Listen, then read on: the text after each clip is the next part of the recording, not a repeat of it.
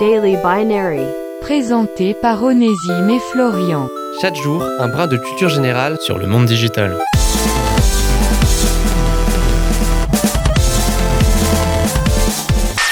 Vous connaissez certainement la première console de Sony, alias la PlayStation 1, avec ses jeux iconiques comme Crash Bandicoot, Gran Turismo, Final Fantasy. Mais vous serez peut-être étonné d'apprendre que certains de ces CD de jeux PS1 cachaient des secrets. Pour le coup, vraiment bien cachés. Mais pour comprendre les 10 secrets, il va falloir vous poser une question. Connaissez-vous la technologie Scratch and Sniff, en bon français, gratter et renifler?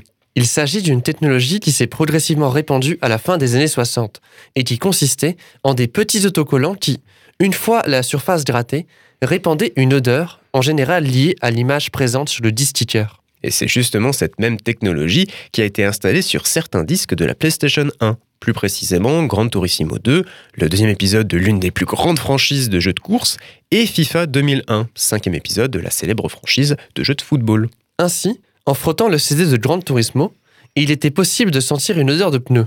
Et pour le CD de FIFA 2001, vous vous retrouviez avec une délicieuse odeur de gazon, de quoi bien se mettre dans l'ambiance.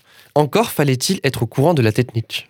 Malheureusement, s'il vous vient l'envie de tenter aujourd'hui l'expérience et que vous possédez encore ces deux CD, il est fort probable que l'odeur ne soit plus présente, la faute aux nombreuses années écoulées. C'était Daily Binary. Rendez-vous demain pour une nouvelle dose de culture générale sur le monde digital.